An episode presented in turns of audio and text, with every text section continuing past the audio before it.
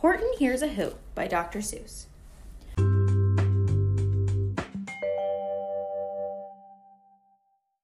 On the 15th of May in the jungle of Nool, in the heat of the day and the cool of the pool, he was splashing, enjoying the jungle's great joys, when Horton the elephant heard a small noise. So Horton stopped splashing. He looked toward the sound. That's funny, thought Horton. There's no one around. Then he heard it again, just a very faint yelp, as if some tiny person were calling for help. I'll help you, said Horton. But who are you? Where?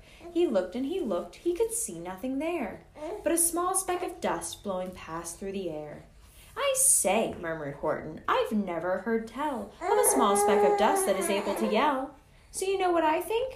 Why, I think that there must be someone on top of that small speck of dust. Some sort of creature of very small size, too small to be seen by an elephant's eyes. Some poor little person who's shaking with fear that he'll blow in the pool. He has no way to steer. I'll just have to save him because, after all, a person's a person no matter how small. So, gently and using the greatest of care, the elephant stretched his great trunk through the air, and he lifted the dust speck and carried it over and placed it down safe on a very soft clover.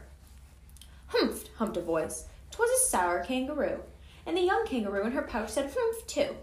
Why, that speck is as small as the head of a pin. A person on that? Why, there never has been. Believe me, said Horton, I tell you sincerely, my ears are quite keen and I heard him quite clearly. I know there's a person down there, and what's more, quite likely uh-huh. there's two, even three, even four. Quite likely a family for all that we know. A family with children just starting to grow. So please, Horton said, as a favor to me, try not to disturb them, just please let them be. I think you're a fool, laughed the sour kangaroo, and the young kangaroo in her pouch said, Me too. You're the biggest blamed fool in all of jungle of Nool, and the kangaroos plunged in the cool of the pool. What terrible splashing, the elephant frowned. I can't let my very small persons get drowned. I've got to protect them. I'm bigger than they. So he plucked up the clover and hustled away.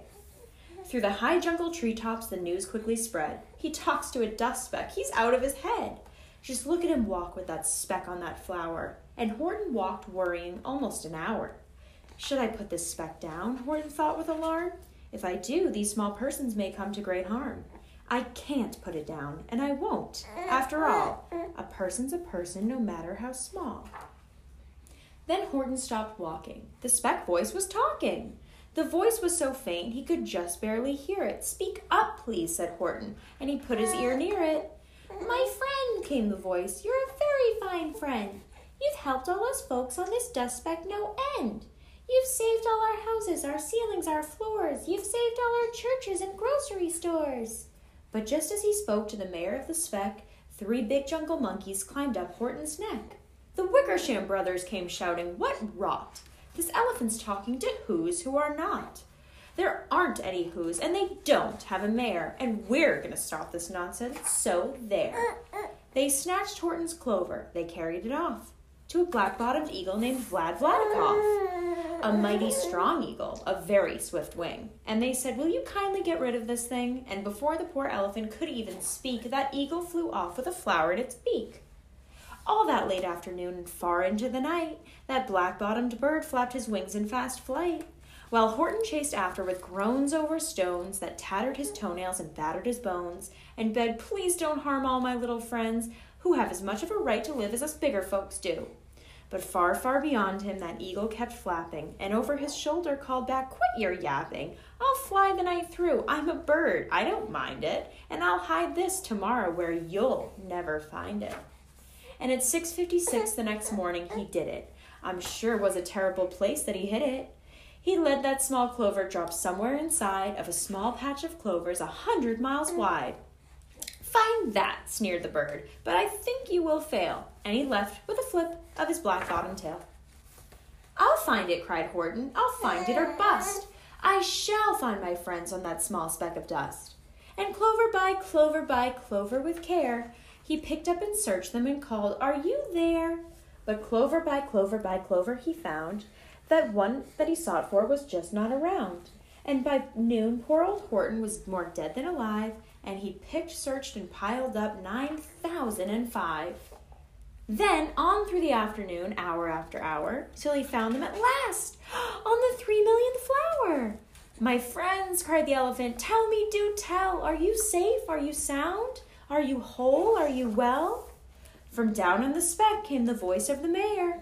We've really had trouble, much more than our share. When that black bottom birdie let go and we dropped, we landed so hard that our clocks have all stopped. Our teapots are broken, our rocking chairs smashed, and our bicycle tires all blew up when we crashed. So, Horton, please, pleaded the voice of the mayor's, will you stick by us who's while we're making repairs? Of course, Horton answered. Of course I will stick. I'll stick by you small folks through thin and through thick.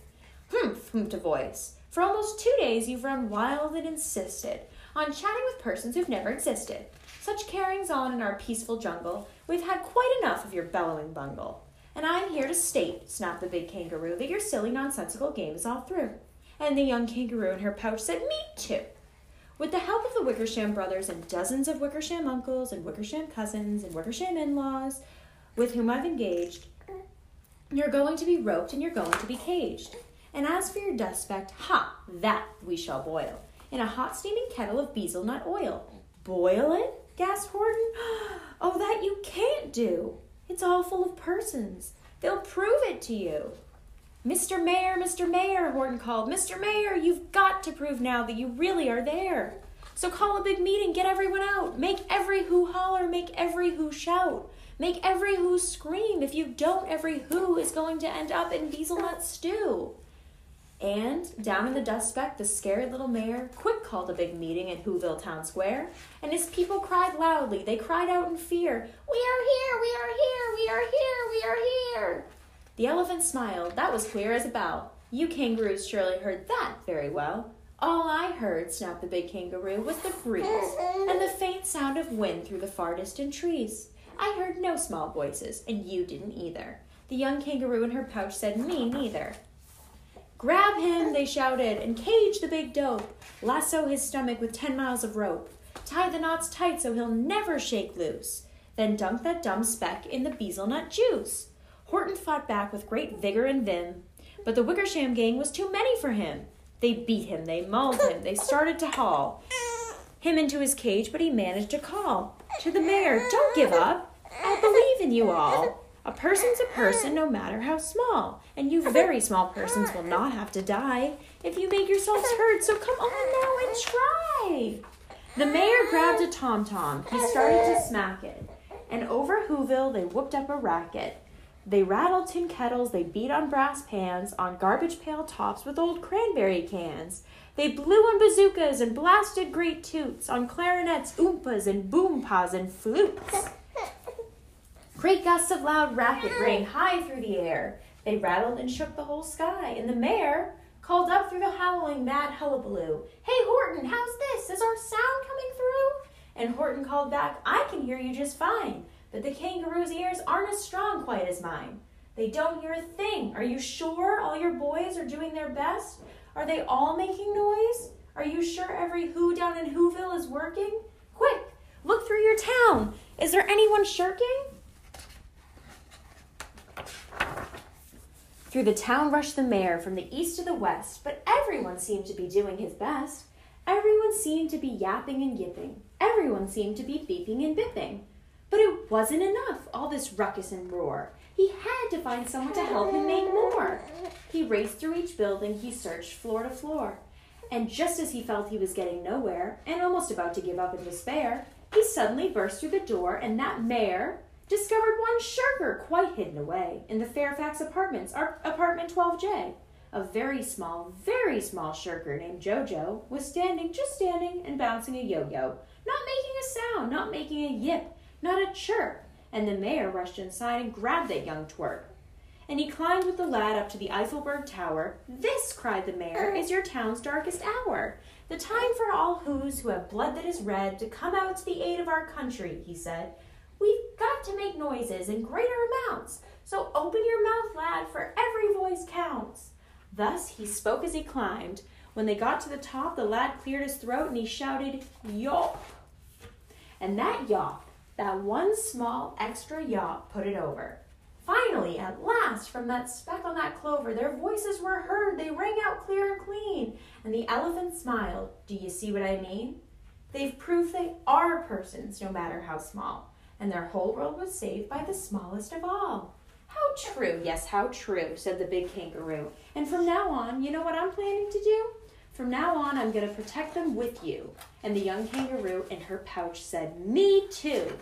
From sun in the summer, from rain when it's fallish, I'm going to protect them, no matter how smallish. The end.